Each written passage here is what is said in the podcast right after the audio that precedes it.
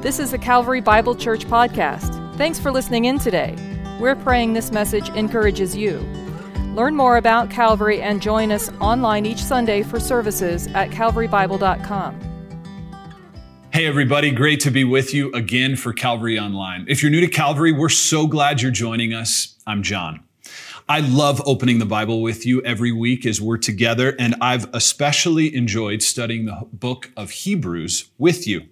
It's rich, it's deep, it's at times complex, but it is full of amazing insight about Jesus and who he is, about how he is greater than so many lesser things that we fill our lives with.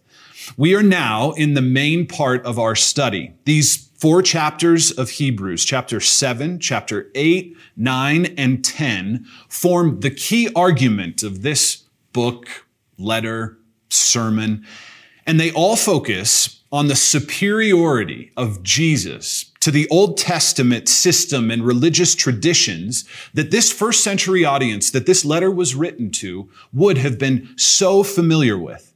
Prior to their belief in Jesus as the Son of God and as their Savior, the Hebrews were Jewish. So they were steeped in Old Testament tradition and ritual and all of this structure and detail about priests and, and sacrifice and Old Testament history would have been so well known to them. It admittedly makes it challenging for us. We're thousands of years removed from the writing of this book or letter, and we're even more further removed from some of the stuff that it references. Chapters 7, 8, 9, and 10 explore four parts of the Old Testament system and how Jesus has replaced all of it. Last time we were together, we looked at the first part of the Old Testament system, the priesthood. In chapter 7, we saw how Jesus makes the Old Testament priesthood obsolete, unnecessary. Priests in the Old Testament represented people before God. They mediated the relationship between God and his people. Their lives were meant to be a living example to the people of God of how they ought to live and a reminder about the holiness of God, how he is separate and set apart from human beings. Priests were meant to be teachers, and their ministry was primarily thought of as happening in a certain place, which we might call the sanctuary or the most holy place. It was, in ancient times, inside of a tent or a tabernacle or ultimately the temple, the place on the earth where the presence of God dwelt. And it was the place where the priestly ministry on the earth occurred.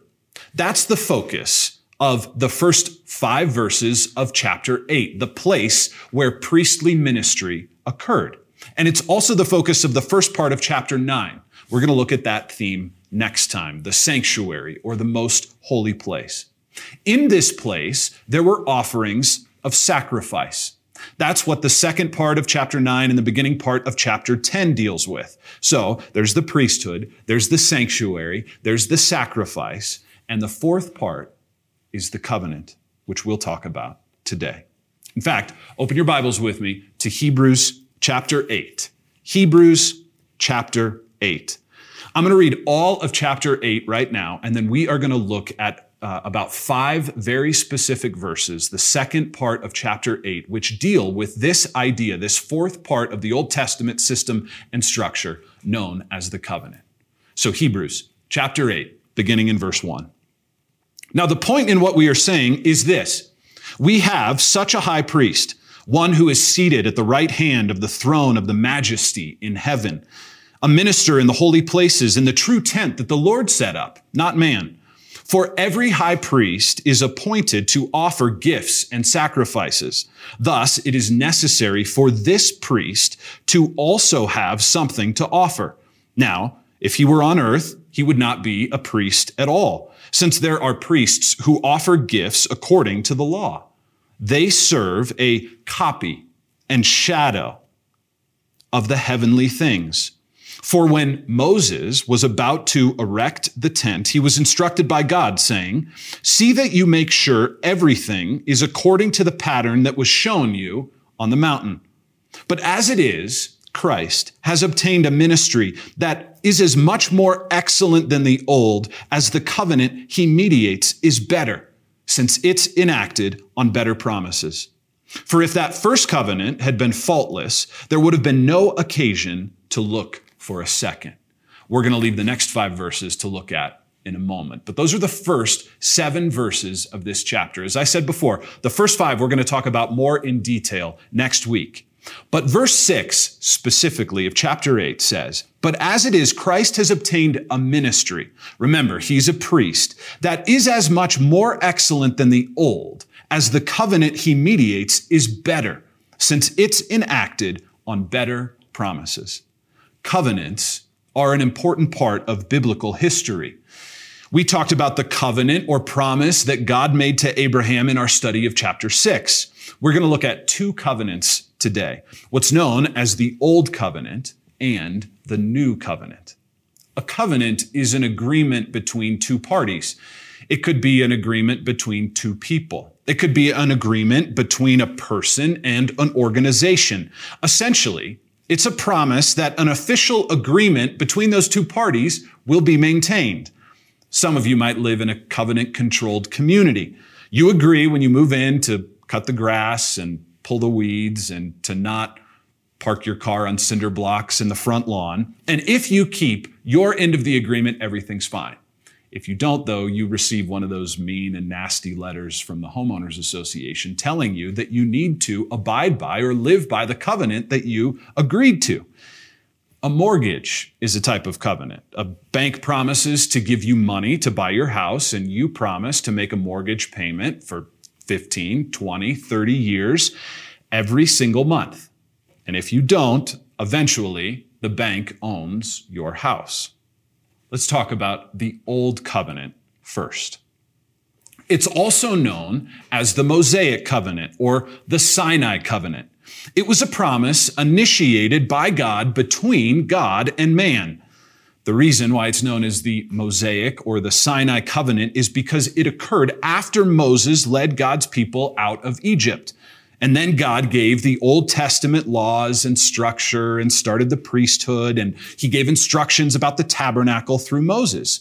And all of this happened at Mount Sinai.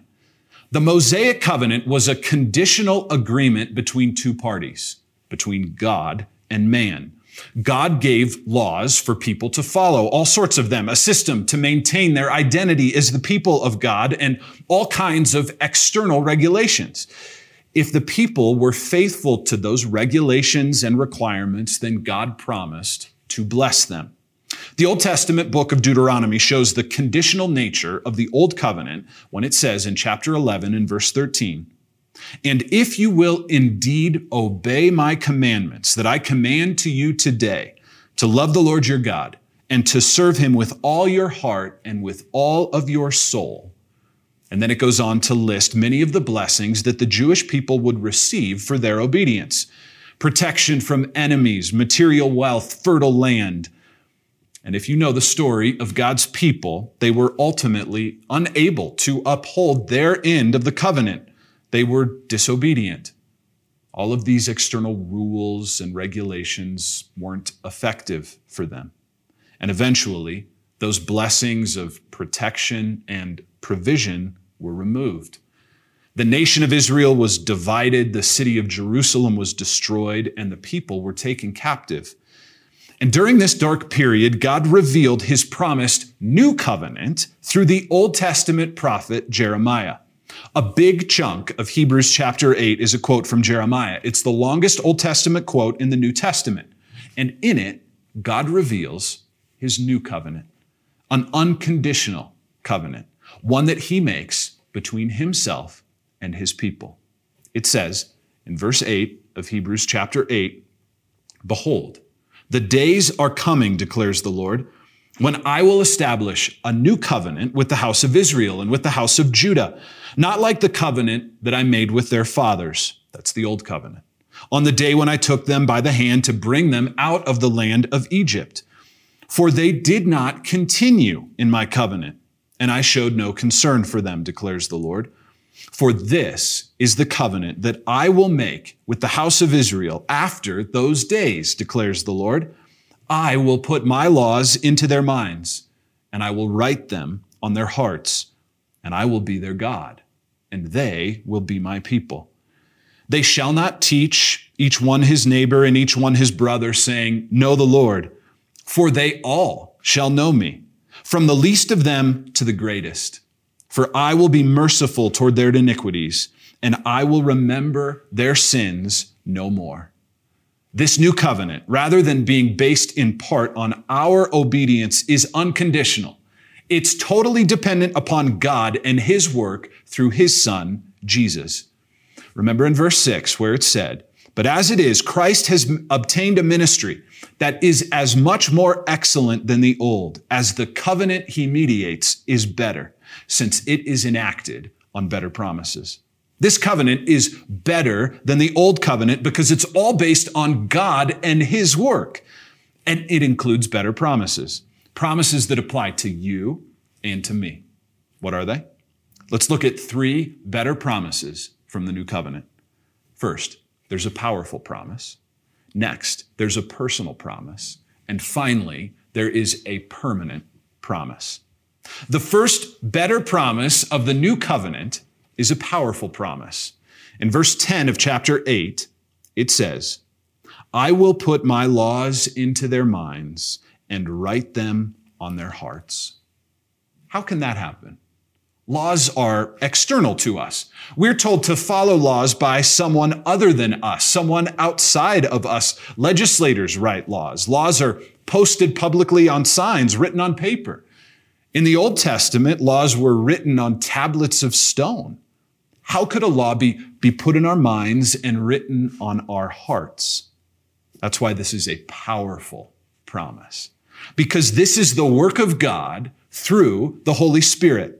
That power that works to align our hearts with God's heart and to help us obey his commands internally. That's only possible if we have been transformed. If we have been born again through the power of the Holy Spirit which then enables us to love the law of God, to long to follow him and to obey him, which is not the natural inclination of the human heart. The default position for humans is disobedience. But once the Holy Spirit lives within us, then by his power, God puts the law of God into our minds and writes it on our hearts there is a striking image here. A contrast between the, t- the tablets of stone that Moses brought down from the mountain, the Ten Commandments, literally written in stone by the hand of God. And then this idea that God would write the law into our hearts, into our hearts of flesh, moving his people from a system of external obedience to one of inward desire of longing to love the law of God, to obey his commandments and listen to his voice. And it all happens through the work of his Holy Spirit, who Jesus promised to his people when he said in Acts 1 verse 8, but you will receive power when the Holy Spirit has come upon you. And you will be my witnesses in Jerusalem and in all Judea and Samaria and to the end of the earth. You will be able by the enablement of the Holy Spirit, by the power of this Spirit that I will send to you to be my witnesses, to take my message of love and hope and redemption, to share the gospel throughout all the world, because I have given you a powerful promise, the power of the Holy Spirit. That's the first promise of the new covenant, the powerful promise of the Holy Spirit. The second promise of the new covenant is a personal promise. Continuing in verse 10, it says, And I will be their God, and they shall be my people. And they shall not teach each one his neighbor and each one his brother, saying, Know the Lord. For they shall all know me, from the least of them to the greatest. This promise is a personal promise of a relationship with God. No longer needing a priest to help navigate that relationship or to mediate it, but direct access to God himself personally. This is one of the most amazing realities of the Christian life. Nearly every world religion has the concept of a priest. Islam, Judaism, Hinduism, Buddhism. There is someone who must stand between people and God in nearly every world religion. And yet, for the Christian, that's unnecessary. God himself came to earth and died so that we could have a personal relationship with him, direct access to the throne of God. He will be our God and we will be his people, it says. No conditions, no requirements, no need to have someone broker the relationship between us, just us and God himself. So then it doesn't matter where you are or where you've come from. It says that the least to the greatest shall know the Lord. If you ever feel insignificant because of your circumstance or unimportant because of your position, know this you are invited, welcomed to have a relationship with God, to know the King of all kings, the Lord of all lords, the one who has made everything. And you have unrestricted to a personal, unrestricted access to a personal relationship with God in heaven. If you go to a concert, like you might get a little ticket for backstage access, or maybe you're going to be able to get a front row seat closer to the band, better than the rest of us who are sitting in the cheap seats. But here's the better promise of the new covenant. There is no limit to your personal relationship with God. It's a universal offer to all who would believe. Galatians chapter 3 reminds us that there is neither Jew nor Greek, there is neither slave nor free, there is no male and female for you are all one in Christ Jesus. Whoever you are, wherever you are, you are promised a personal relationship with God. And this is a permanent promise.